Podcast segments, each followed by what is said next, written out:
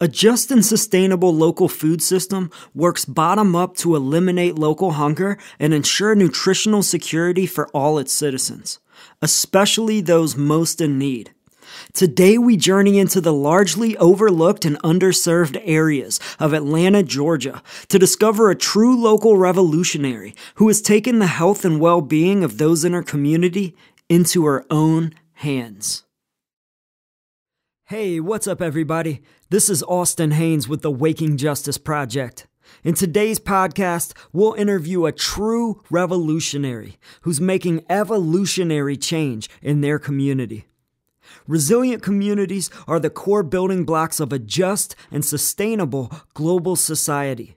And the foundation of a resilient community is a just and sustainable local food economy. It's why the global revolution starts at home at local farms and community gardens, at grocery co ops and local food hubs, in your own garden, in your kitchen, and on your plate. The local food supply chain is the foundation of a self reliant community, and resilient, self reliant communities are the core building blocks of a just and sustainable new society. A new social system that will make this existing system of corruption obsolete. That is the revolution we seek. The real revolution is a strategic, nonviolent revolution. It builds self reliance and community resilience. The real revolution is a local revolt.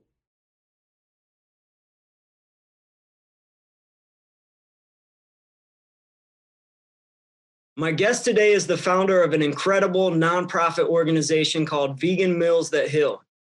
They serve those in need around the greater Atlanta area. Not only warm plates packed with love, but also basic hygiene products, socks, blankets, and clothes. She's been homeless, dealt with abuse and other hardships, but never gave up and even managed to turn the negatives into positives. Please welcome to the show, Aisha Robinson. Hey, I like that intro. right on, right on. So, first of all, thank you so much for joining me today. I want to dive right in and just like ask you how you got started. So, you recently just did a name change. You were under the name Five Loaves in Atlanta, and yep. you've recently changed to Vegan Meals That Heal. So, can you just tell us like how you got started with Five Loaves and how that transformed into what it is today? What ended up happening was I wanted to do a potluck last year for Thanksgiving.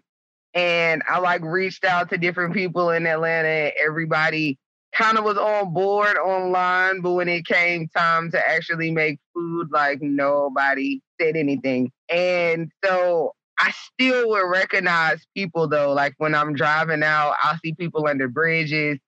And it would just make me think like, okay, even if nobody else wants to do it, I still have to do it. So I decided to just make soup. And it was the day after Christmas.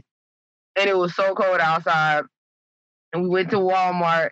We got like maybe 10 different cans of beans, all types of different stuff, put it together, made like this really great chili. And we got the vegetarian Jiffy and we made cornbread. Nice. Big old lady squares of cornbread. And we just wrapped everything up we put the soup in um we found like bowls and just put foil on top. And I had a Dodge Avenger. We stuffed everything in the trunk. And then we just drove downtown. And it was me and my mom and my oldest son, my youngest son. And we just walked down the street and were like, hey, do you want something to eat? And people were like, yeah, sure. And the the joy that people had when they would say, like, oh my God, the food is hot. You made this for us. And then they would ask like what organization we were with. And at the time there was no organization. I was just like, no, I just I just wanted to help. Yeah. And it was one guy that touched me specifically. He had just gotten out of uh, the hospital, the mental floor and he said he had a nervous breakdown because he had just lost his mom. He was on the street and he didn't have anybody. He asked my mom for a hug and she hugged him and he just cried. Mm. And he was like, nobody talks to me anymore. Wow. And I just remember like that feeling of isolation that comes with homelessness and how people kind of tend to make it seem like people who don't have a home are all mentally ill and not realizing how even if you were never mentally ill how being alone and isolated being treated like an animal over time will create a mental illness that was never there and sure. people don't really like to address that they kind of make it seem like people who don't have homes are outcasts or they're some sort of criminals and they did something wrong to end up in those situations. And so when I just felt like the human connection and to be able to give somebody that, and it really didn't take much to do, I decided that we had to keep doing it. Wow. Okay, so that's huge. So for one thing, you've only been doing this for less than a year. Yeah. Um, by the time this comes out, it might be around Thanksgiving again. But like, so anyway, less than a year now, you've been doing this. And you you mentioned something there that was really interesting. You said you remembered that feeling of isolation. So can you give us some backstory into your own story and what it was like for you dealing with homelessness?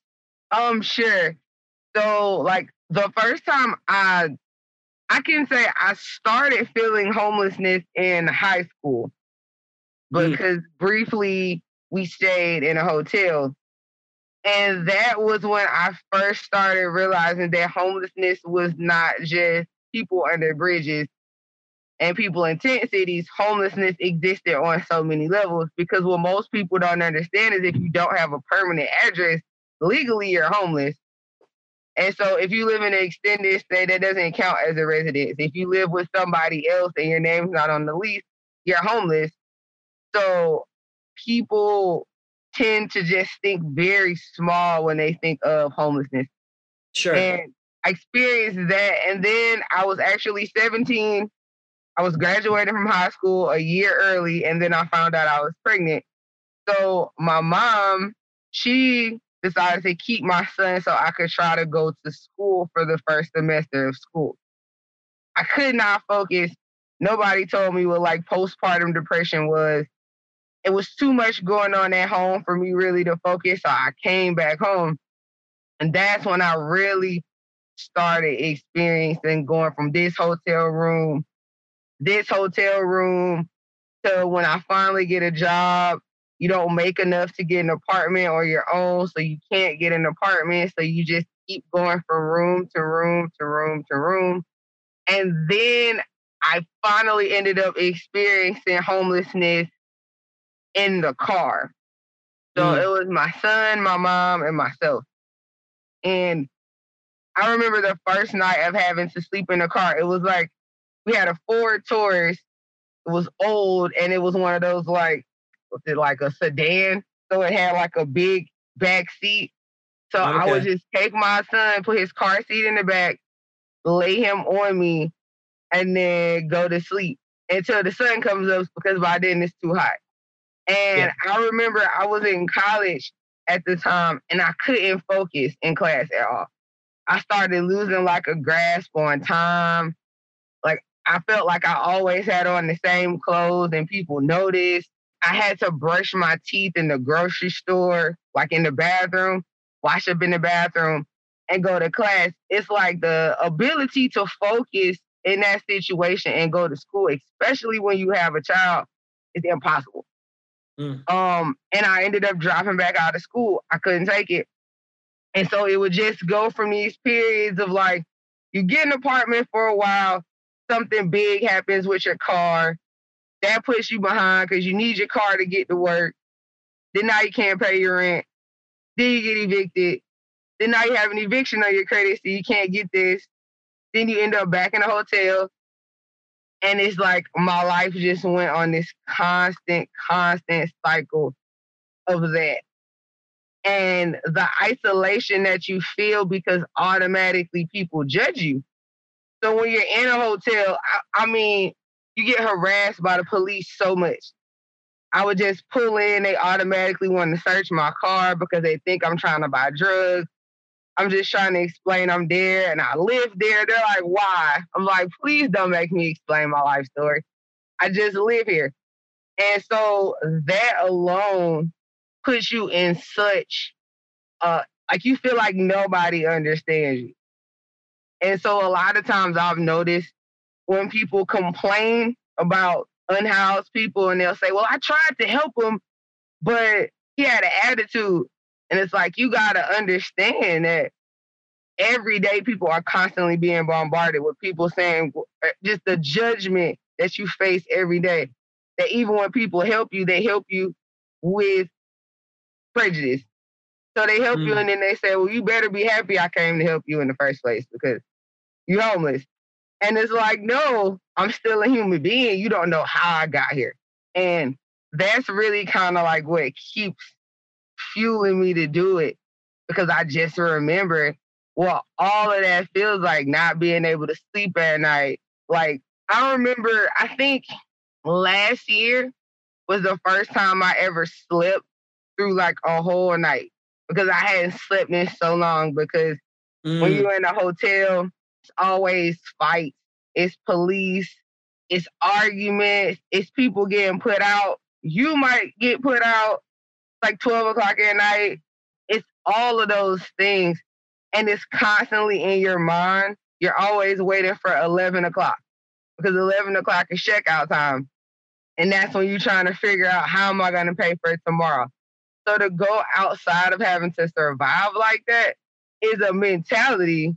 And most people, if they've never experienced it, it's hard for people to have empathy for it because they just feel like, well, why don't they just try to make a better way for themselves? And it's like if you knew what it was like to have your whole life in a bag and for somebody to toss that out again and again, you would understand like the average person, if they moved out of their house right now, people don't want to leave behind.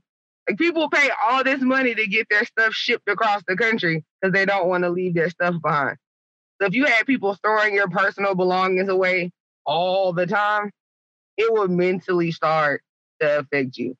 And I think people should have a little more empathy for people when they realize like to have all your belongings either on you or with you at all times and for people to constantly throw them away, intentionally trying to hurt you. And it's not just like other homeless people, it's the police. Um, city officials order for people's things to be moved when areas get cleaned up. It's so many things.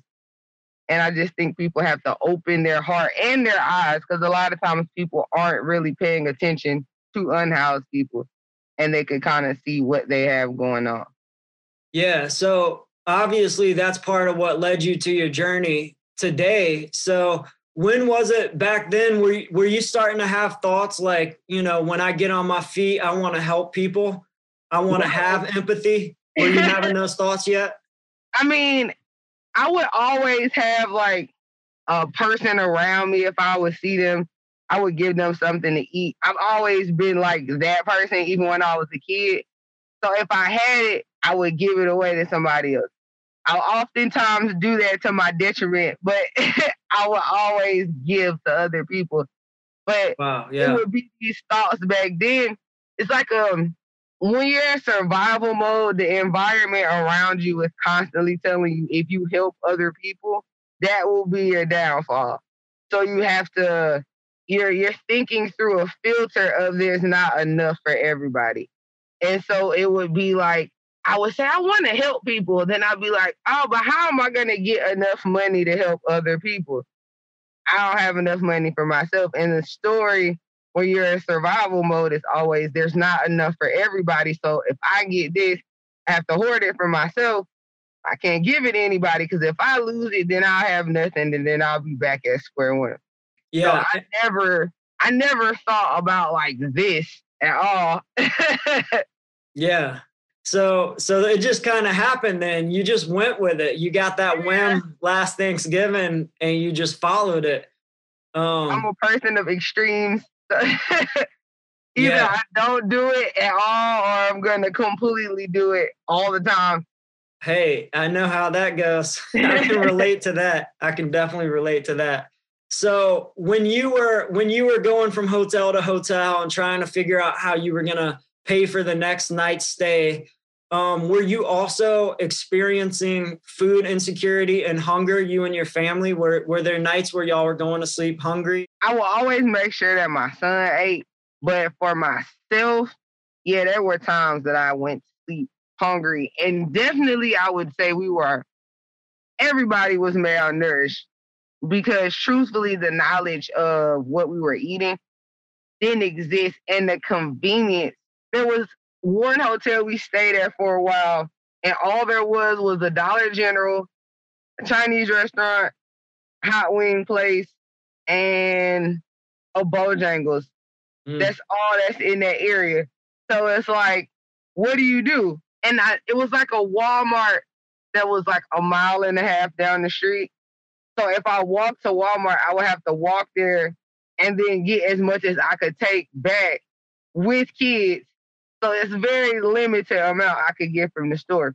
So it's like I would see all these like influencers on Instagram and YouTube and they make all these cool vegan dishes. But I'm like, I have no idea how I'm gonna go get any of this stuff from anywhere. And so it would came like I knew what I was eating wasn't healthy for me, but I had no idea how to go get the other stuff. And my own health deteriorated to the place where I started having seizures. I was light sensitive, so I couldn't like go outside for long periods of time without my skin burning. I would have horrible headaches. It felt like somebody was like constantly sawing at my bones. I had pneumonia. My mom said she could hear me breathe in my sleep because that's how full of mucus my lungs were. Mm-hmm. And I mm-hmm. was 23. So when I would go to the doctor, they would be like, You're fine. Like, are you on drugs? Are you an alcoholic? We don't understand. Every time I would go to a doctor, they would ask me, Was I like a pain medication addict? And I would say no. And they would go, Well, there's no like logical reason why you should be having seizures right now. They wanted me to go to a neurologist, but because I didn't have health insurance, I would have to wait like three months to see a neurologist. So it turned into like a okay. I went through like a whole depression where I was like, well, I guess I'm just gonna die. So whatever. And I started doing a little bit of reading and I started finding out about how milk can pretty much make you more mucusy.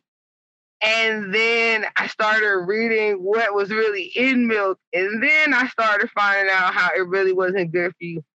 Then I started doing more research about food deserts. And then I started realizing I lived in a food desert. Mm. And then I started realizing that all the stuff that was in the store around me was trying to kill me.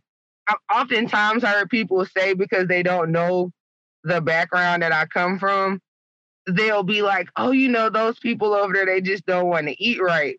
And I'm like, have you ever been in the store over there? Because if you had and you compare that, even the, the same brand of store, you can go in a Kroger, a Walmart, in a completely different neighborhood. They have different brands. They have they have organic juices in places that they don't even sell juice. All they sell is Capri Suns. Yeah. And it started over time making me realize I finally got, got access to a car and I started going to farmers markets. And I was amazed at like the food I could find and how cheap it was and how they did accept food stamps. And it started making me realize, like, wait a minute. After I started consuming different foods, my energy level went back up. I stopped having seizures. My skin wasn't burning anymore. And I was like, okay, so all this time it was the food. And I know so many people around me whose health was deteriorating so fast at such a young age, but nobody was telling us it was what we were eating. People just made it seem like, oh, that's just what happens. Oh, you know, it's just a part of life. You know, everybody has diabetes. Mm. It's like the story in our community is that, you know, I got my grandma's diabetic, diabetes runs in the family. And nobody tells us, like, you know, you could prevent that.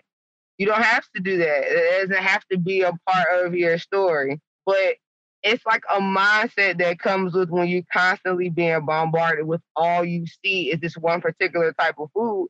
You associate your culture with that food. Yeah. And so you associate almost the anti culture or the rich people. They're the only ones who can afford that because they can go to Whole Foods.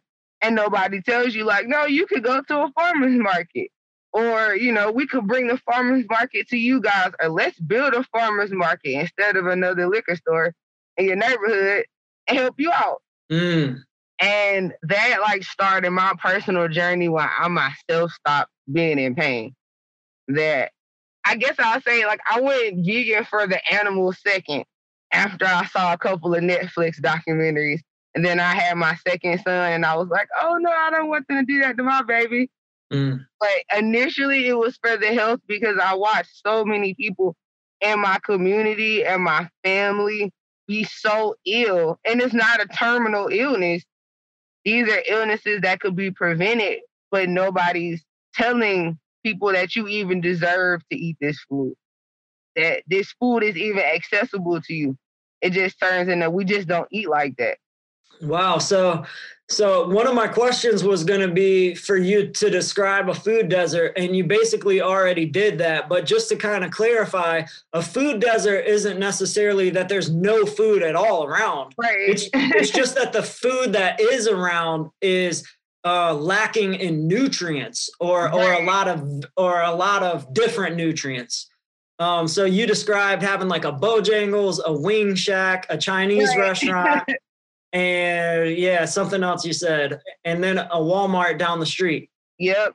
So that is a food desert, and um, yeah, it's not that there's no food around, but there's processed food. There's a lot of meat. There's a lot of dairy. There's a lot of fried food.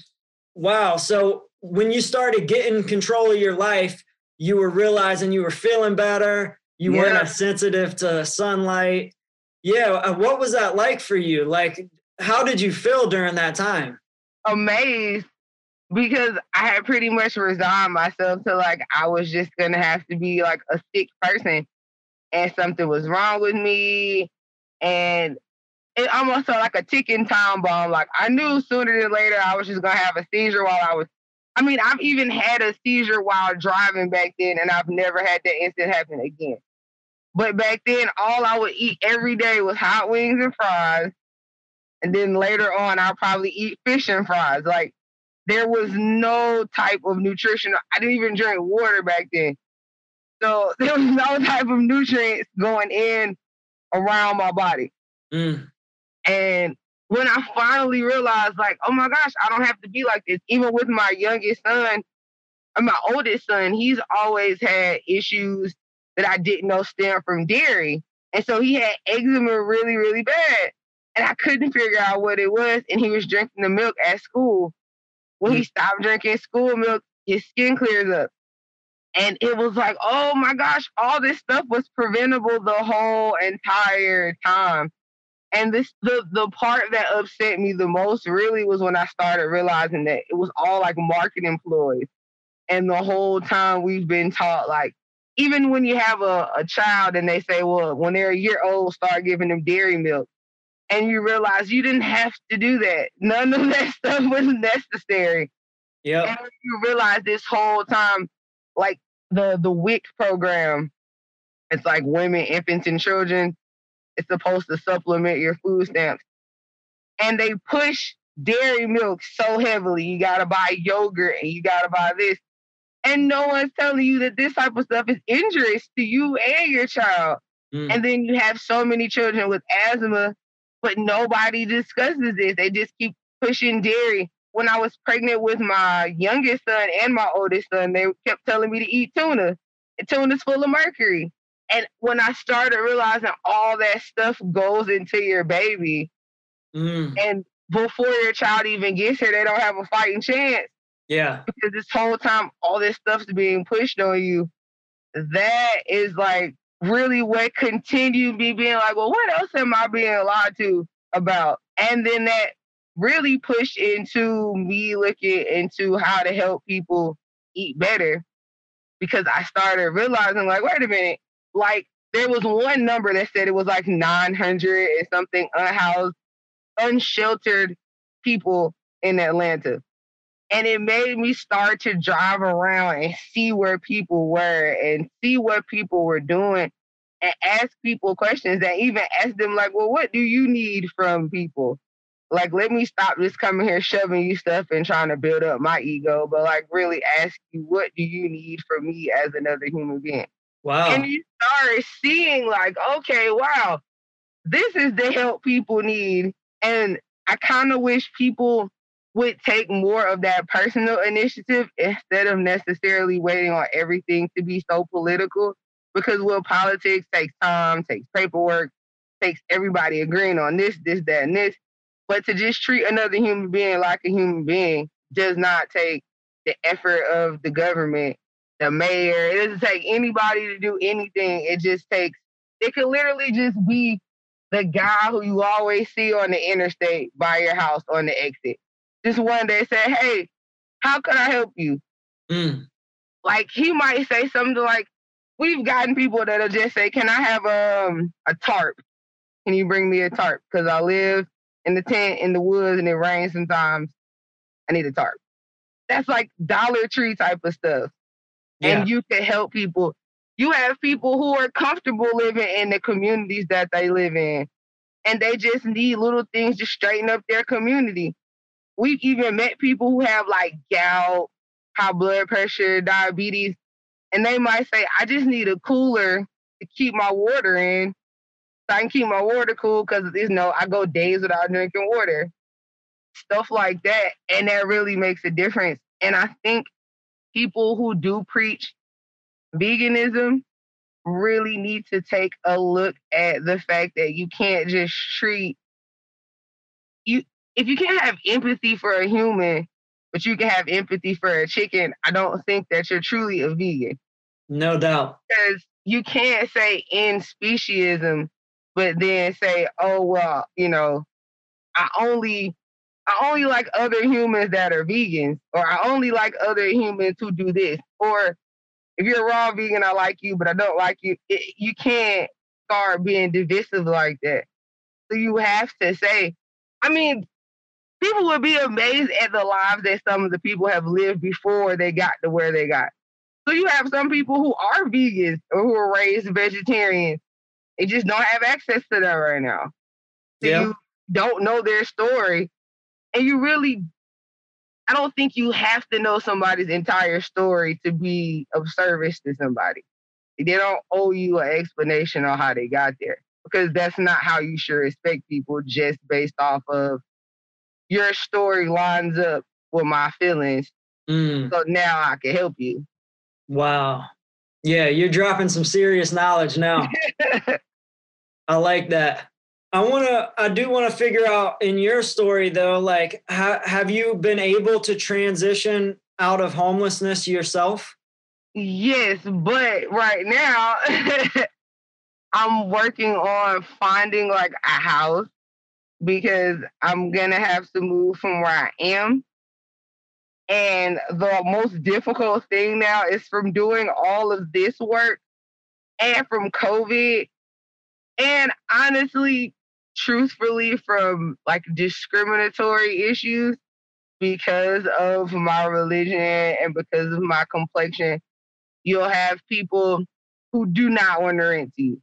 Or they come up with like these really, really ridiculous rules about you have to make like four times the rent. It'll be stuff that's not even really legal, but by the time you sit up and argue with them, it's like you might as well just find somewhere else to go. Mm. And so, really, honestly, that's been the most difficult thing is finding somewhere that I guess one isn't afraid of renting to me because I've I think I've applied to like 10 different places so far and they're like, well, we don't really have to tell you why we didn't approve you. And the waiting game is the most difficult part of all of it, truthfully. So you're basically still in a transitional part of your life, you're saying? Yeah. yeah. And um, also, just to clarify, over the past year since last Thanksgiving to now, you know, you were just doing this kind of on your own time, right? And you were trying to make it legit, but you were you were basically just going out and feeding people and and just doing what you know you could to help people day to day, face to face. Um, but you have gotten a 501c3 now, right? Yep. So, how are things looking for you in the future based on just having that? It should help a lot because now I can like apply for grants, have a salary, and then when people decide to donate, they know that they're donating and it's tax deductible. Awesome. And so I was going to ask you that. So you um not only do you feed people but you also give people blankets, socks, clothes and things of that nature. So where do those donations come from? Um sometimes it's just like random people who will see us post something and they'll say, "Hey, I got a bunch of blankets. Can I bring them to you?" But mostly it'll come from when people donate, we'll just go to the thrift store especially the Goodwill on Monday because it's their 99 cent day. We'll just rack up on whatever we can get mm. and fit in the back of a van and then and go ahead and go down there and pass them out. Okay, cool. So if people do want to donate, um, because a lot of this just comes from everyday people, right? How yeah. can they get in touch with you to donate um, uh, clothing and stuff like that? Um, they can reach me on Instagram at vegan meals that heal. And then they can also email me at a robinson at vmth.org. vmth.org. Okay, cool. And then, so I was going to ask you too: Have you been able to work with any local farmers on um, on the food that you're serving, or uh, you know, where where has mainly the food come from that you've been serving recently? That's the cool part. It's between like local farmers. We even had um a farmer, a, mo- a mother and daughter, and we went to like almost by Athens, Georgia, mm. and picked up like some sweet potatoes from them. We get local. I'll say at least once or twice a week. We have different local farmers who donate produce, and then we also have people from like they're trying to reduce food waste. Sure. And they pretty much save the food and then we go pick the food up from them. Okay. And that helps cut down on costs. And then it helps cut down on food waste. Awesome. So have you seen any uh, changes in your community? I know you're seeing personal changes like day to day because you're helping people on such a personal level. But have you started to see like like changes in your community uh, on a whole since since you've been working on this? Honestly, it turns into like you realize how much more work really needs to be done. Mm. I'll say since COVID, it's gotten like exponentially worse. It's like you'll go under one bridge and then that whole community exists as a tent city, and then you'll see that whole tent city destroyed, and they have to go different places to pretty much try to regroup. But once that gets too big, a lot of times, then they pretty much knock it down and then they push it somewhere else. And so, a lot of times, when you see people who have to drift off from those communities, especially women, you have a lot of stories about robbery. You have a lot of stories about being harassed by a police officer and nobody believing their story that's really like the hardest thing when you see people living in their cars with their kids and pretty much just trying to like hold everything together. Uh, we see families, we'll see women with children like in the park and they just really don't know how to tell their kids like there's nowhere to go. And since the shelters aren't really taking anybody new, it's like so many people are in this state of limbo. Mm it's really, really hard to see. And why aren't the shelters taking anybody new? Is that because of COVID or or no. what? So they haven't taken any new people since like March.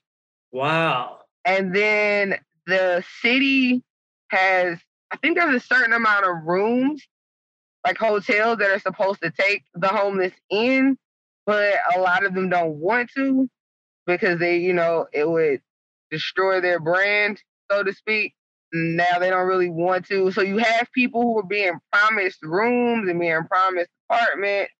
It was like I remember one man, he he has one leg and he walks around on crutches. and he told us he had been on the streets for three months. And he had finally found like some guy had promised to find him a place. And he just explained to us he was so happy because he was like, no more rat.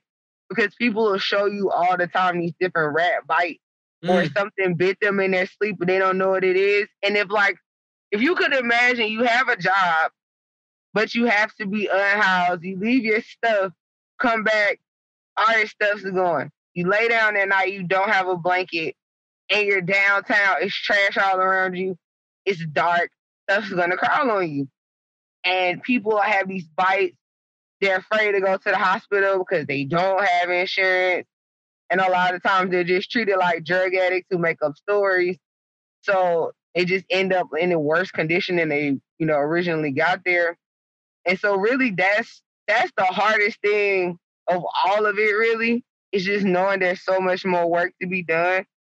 But because there's so many people who don't empathize with their story. And so many people feel like homelessness only happens to a select few people who make bad decisions, so to speak. I feel like the work is not being done where it truly needs to be done at. It's a lot of meetings, but people not really putting into action anything to really, really help people. Mm. So, can you explain a little bit about how Vegan Meals That Heal works? Um, do you have a brick and mortar spot where you set up and and hand out food and clothes from one spot, or are you still like driving around and meeting people where they are um, to it's distribute like, stuff? Um, like the Batmobile. So yeah. So we just uh, we pack up the van and we just go. Um, it's like we have different routes for different sides of town. Okay. So people in specific areas, we know they're gonna be there, like um, the bus station, the train station. People are always gonna be there. There are different like encampments that we know of that people particularly been able to stay in those areas so we'll go over there. Sometimes if we just see one person, we just go serve that one person. And a lot of times because you might see one person, as soon as you pull over, there might be like nine more people that were in the area. And then oftentimes because now people know who we are, when like they see one of us, the other one will like yell across the street. You'll look up, it'll be like 20 people behind the car in like no time. Yeah. And we've even had incidences where like we've been passing out food and people will stop their car in the middle of the street and be like, "Oh my god, I'm so hungry. I just got off work. I was about to park my car and go lay down. Can I please get something to eat?" You like, "Yep." You just give them the food. What What if people's uh, response has been like, um, you know, you mentioned like that these people are they're not only homeless, but a lot of them are in food deserts where they probably can barely even afford kind of like the junky food that's in those food deserts. So yeah. what what has their responses been like when you're giving them uh, like a healthy plant-based meal? It's been great, honestly. I mean, I'll say when I first came up with the idea, I posted about it in like a local vegan group, and I had people in the group go, "Oh, uh, they don't want they don't want vegetables." And I'm like, I gotta test this theory now, just because you said they don't want vegetables, because we're not they, so you can't say what they want. Exactly. And when we'll go down there and like I have fruit, sometimes I make juices. And to watch people like almost turn into children, like you know, the light that children have in their eyes about the smallest little things. Yeah. You'll see people and they'll be like, What is that? Like, that's watermelon juice. And they're like, Oh my God, can I get two of them? You're wow. like, Yeah. And that alone, people have a general knowledge that you're supposed to be eating better. It's just the fact that you can't if you don't have access to it. So you just pretty much do what you do. Like I said, if if, if we feed a hundred people, you might have two people who say, I don't eat vegetables. But normally they might not want the vegetables and they say, Well, can I have two oranges? And can I have a water? Or, you hmm. know, um, I don't want the water, but I'll take the oranges and the food. And we've even had people that'll go, What is this, vegetarian? I don't want no vegetarian food. And then they'll go eat it and then they'll come back and they'll say, What you put in that? And I'll be like, That was mushrooms. And they're like, Really? I like mushrooms. So then I'll come back again and they'll go, You got some more mushrooms for me today? He's like, yep, I sure do. So it's it's almost like exposure, and then it's also being in mind of I used to eat like that. Mm. So I know how to shape a meal into something that like psychologically you could look at it and say, oh, I'm familiar with this. Like when you know you're a vegan, it takes time for your taste buds to get to a point where you would just be like, ooh, I want to eat a salad with the avocado on top. It'll look pretty to you now, three years in, but like the first time you went vegan, you wanted like a Beyond Burger and you wanted this. It took time because it's just a mental association.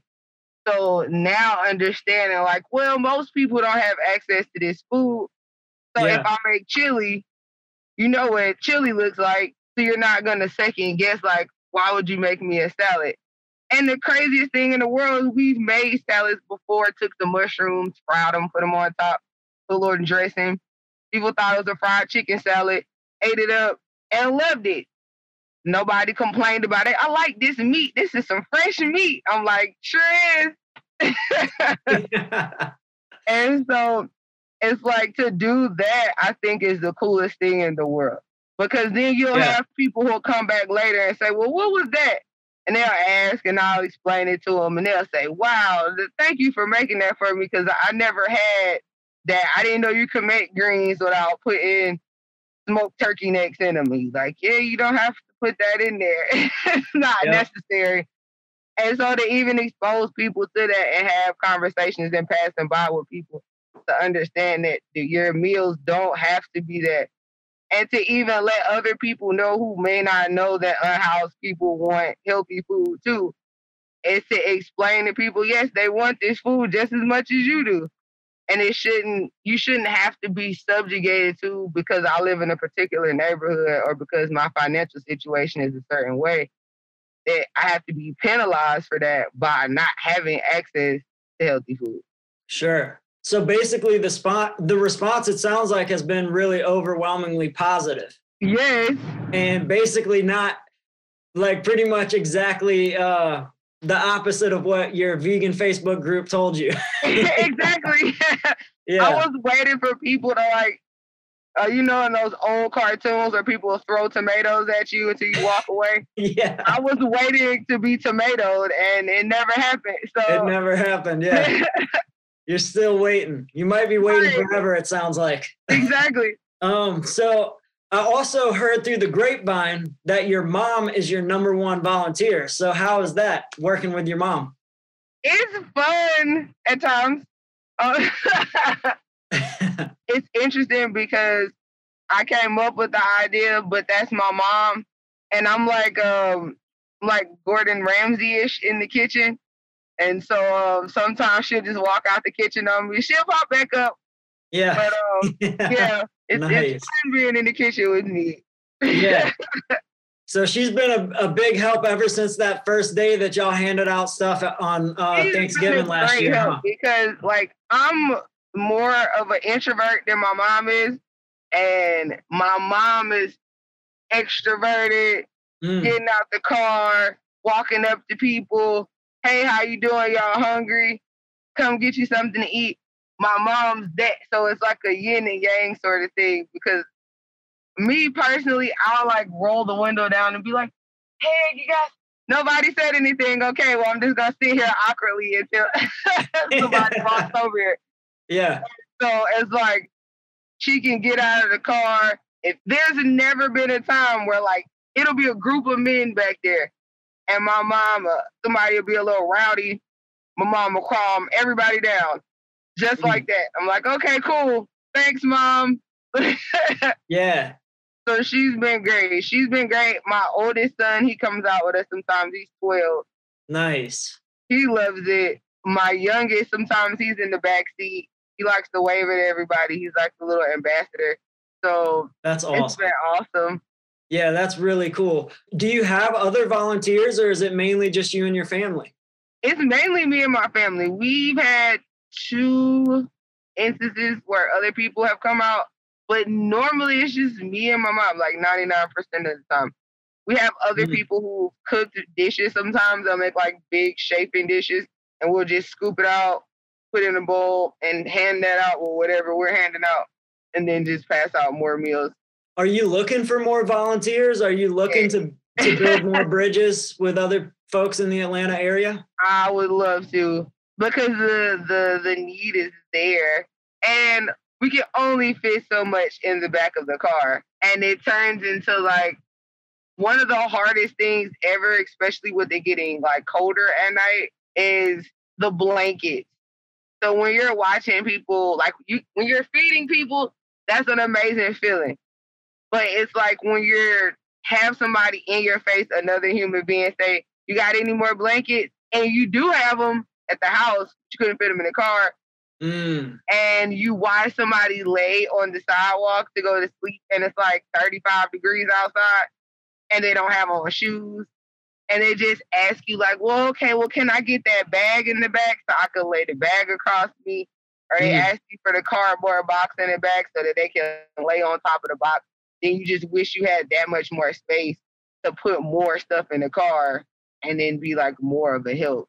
Sure. Okay, so this will be a good time for us to uh, give a little call to action and just say, like, you know, definitely reach out to Aisha and um, you know, if you want to help with uh, food, clothes, blankets, anything like that, if you want to volunteer, definitely reach out to her. We'll put all her information in the uh, description for the video and the podcast and all that. So hopefully we can get you some help because you're doing phenomenal work for, Thank for you. sure. Could you just give uh, listeners an idea? So say they're in their community, you know, in a different city somewhere in the world how okay. can they start feeding people healthy food and, and clothing people in their community? Number one, just go. I mean, we all have those areas of town. Mostly the, I mean, I've been to LA, I've been to San Diego, I've been to Seattle, I've been to various different cities. Normally, downtown has a high concentration of unhoused individuals, no matter what city in. And if you just go to an area that you feel safe in because people who have to live off of their survival skills can sense insincerity and they can also sense fear. So if you walk up to people and you're already afraid of them, your body language is very readable and people are going to feel like they can't trust you or you have some sort of ulterior motive for why you're there.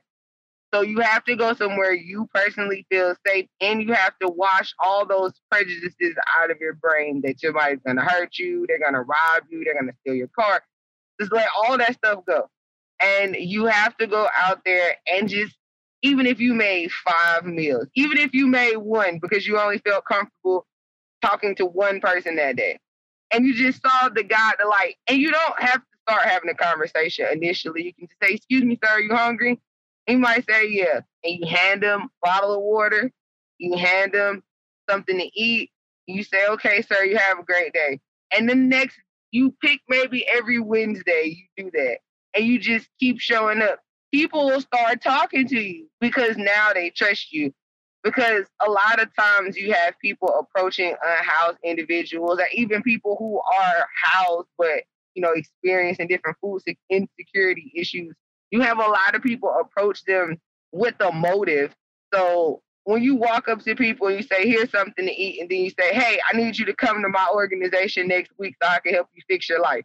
Don't do that to people. Yeah. Because number one, you don't know if they want your help. And number two, like you don't know their situation.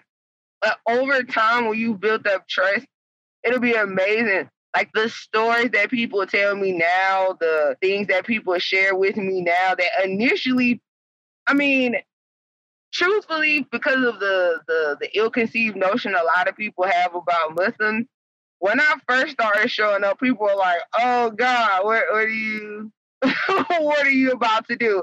Yeah. People, people, or they thought that I was gonna try to force them to come to a mosque so like they're like, why are you doing this for me? And I'm like, because like I, I know what it feels like not to eat. And they'll mm-hmm. be like, oh, okay. After a while, people just open up and they might tell you, hey, I need this.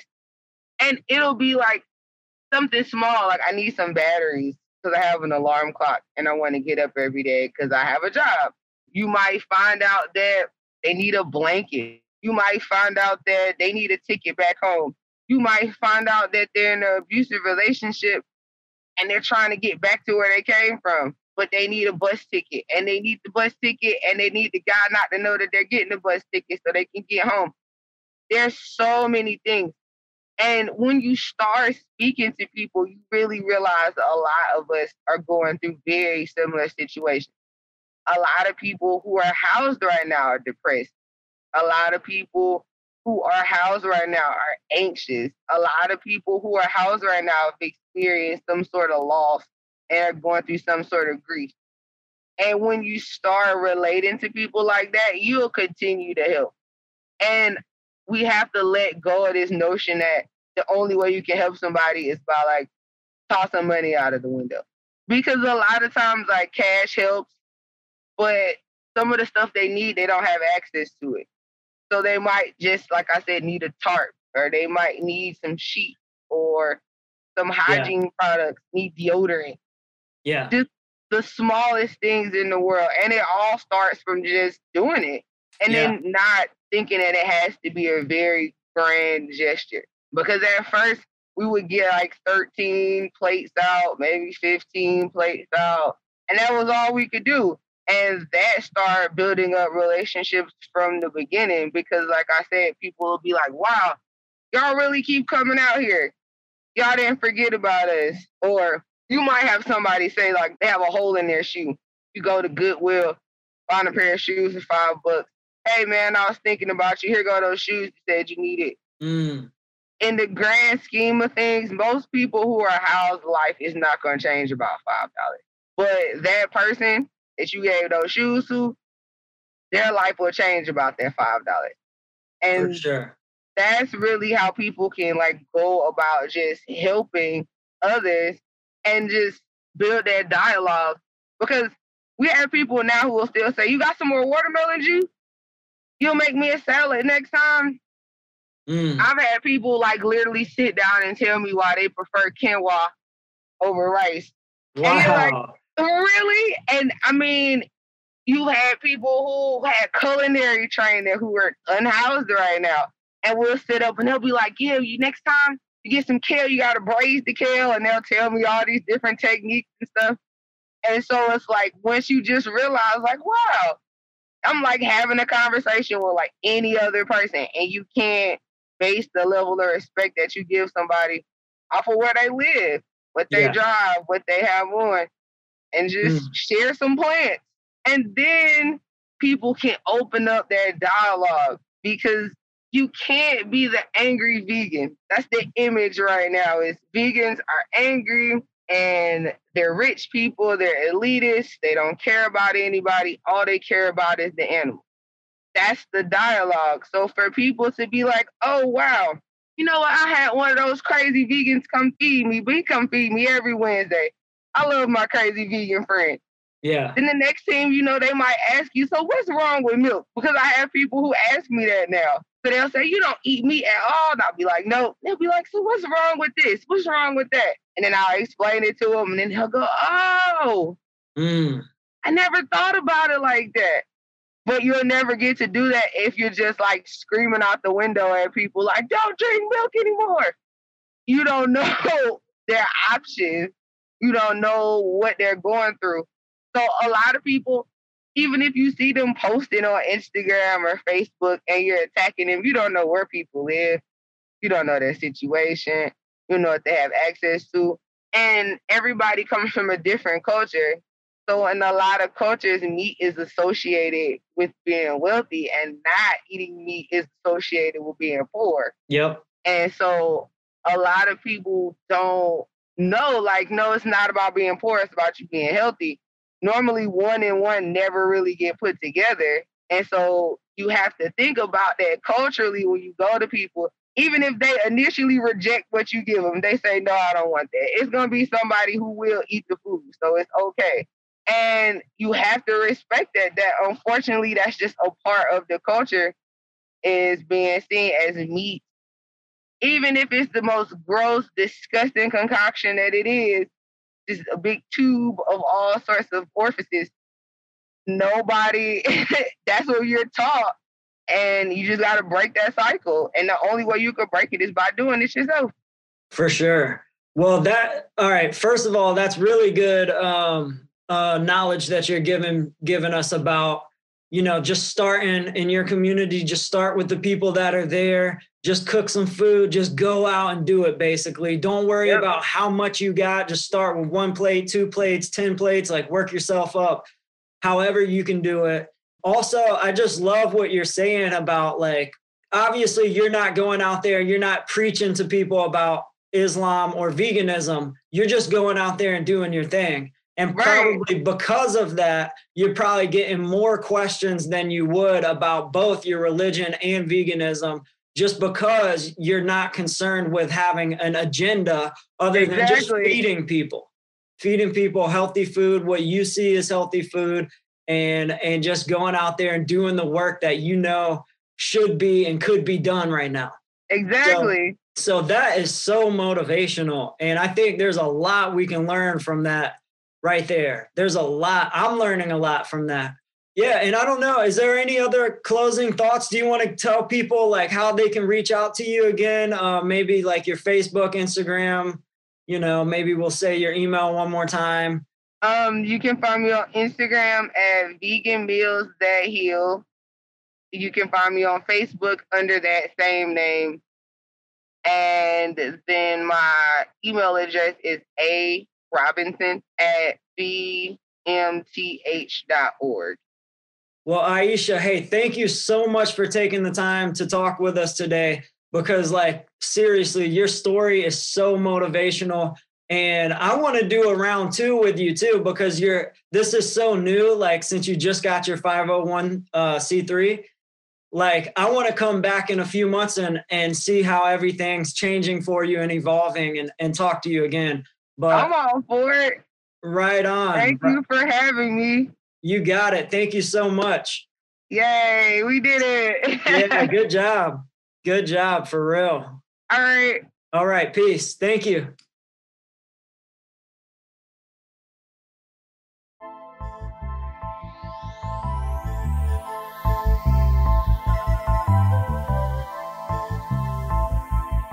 Yo, thanks for listening to the podcast today. If you're currently involved in a local project that strengthens the links in your local food supply chain, we'd love to hear from you. You can email us at info at wakingjustice.org and tell us about your work. And if you want to learn more about local revolutionaries making evolutionary change in their communities, find us on your favorite podcast platform or head on over to wakingjustice.org to meet the team, check out more episodes, and learn more about the project. And to become a financial supporter of this podcast and to gain access to members-only content, visit patreon.com slash wakingjustice. And remember, the real revolution builds self-reliance and community resilience. That's why the real revolution is a local revolt You must be involved in the struggle for freedom and justice. If it's about love, if it's about justice is waking, justice is rising, justice is waking, justice is rising, if it's about love, justice is rising, justice is all if it's, justice is waking, justice is rising, and it justice is all of us. If it's about